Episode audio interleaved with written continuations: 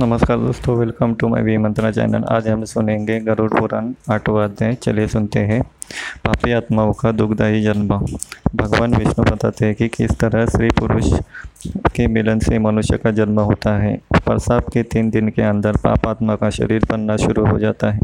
एक रात में मांस का टुकड़ा, पाँच रात में गोल, दसवें दिन वृक्ष के फल जैसा। एक महीने में सिर, दूसरे महीने में हाथ और दूसरे हिस्से तीसरे महीने में बाल, नाखून, हड्डी, लिंग, चौथे महीने में तल पदार्थ, पाँचवें महीने में भूख, प्यास छः महीने में बच्चा दाने के बाई और चला जाता है, जिसम के बाकी हिस्सों का बनना माता के खान पान पर निर्भर है।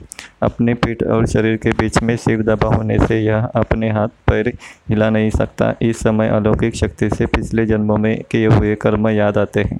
सातवें महीने के आरंभ से उसे चेतना आनी शुरू होती है और वह गर्भशाला में हिलना शुरू करता है। ईश्वर से विनती करता है, यदि मुझे यहाँ से बाहर निकालोगे तो मैं सदा आपके चरणों में पड़ा रहूँगा। लेकिन यदि मेरे पाप कर्मों से मुझे सदा दुख भोगने पड़ेंगे तो मैं कभी बाहर नहीं आना चाहता। गर्भाशय में दस महीने से पड़े हुए उसकी पीड़ाओं को देखते हुए कृपालु भगवान उसको बाहर निकालकर उसका जन्म करवाते हैं।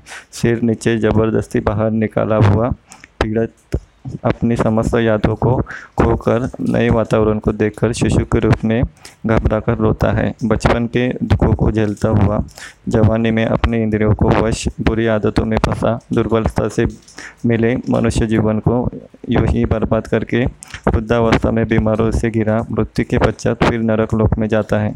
इस तरह बुरे कर्मों के जाल में फंसा मेरी प्रकृति से पापी कभी मुक्त नहीं होता। इस प्रकार ये आठवां अध्याय समाप्त होता है। अगला अध्याय अगले पार्ट में लेके आऊँगा। Please follow my channel. Thank you.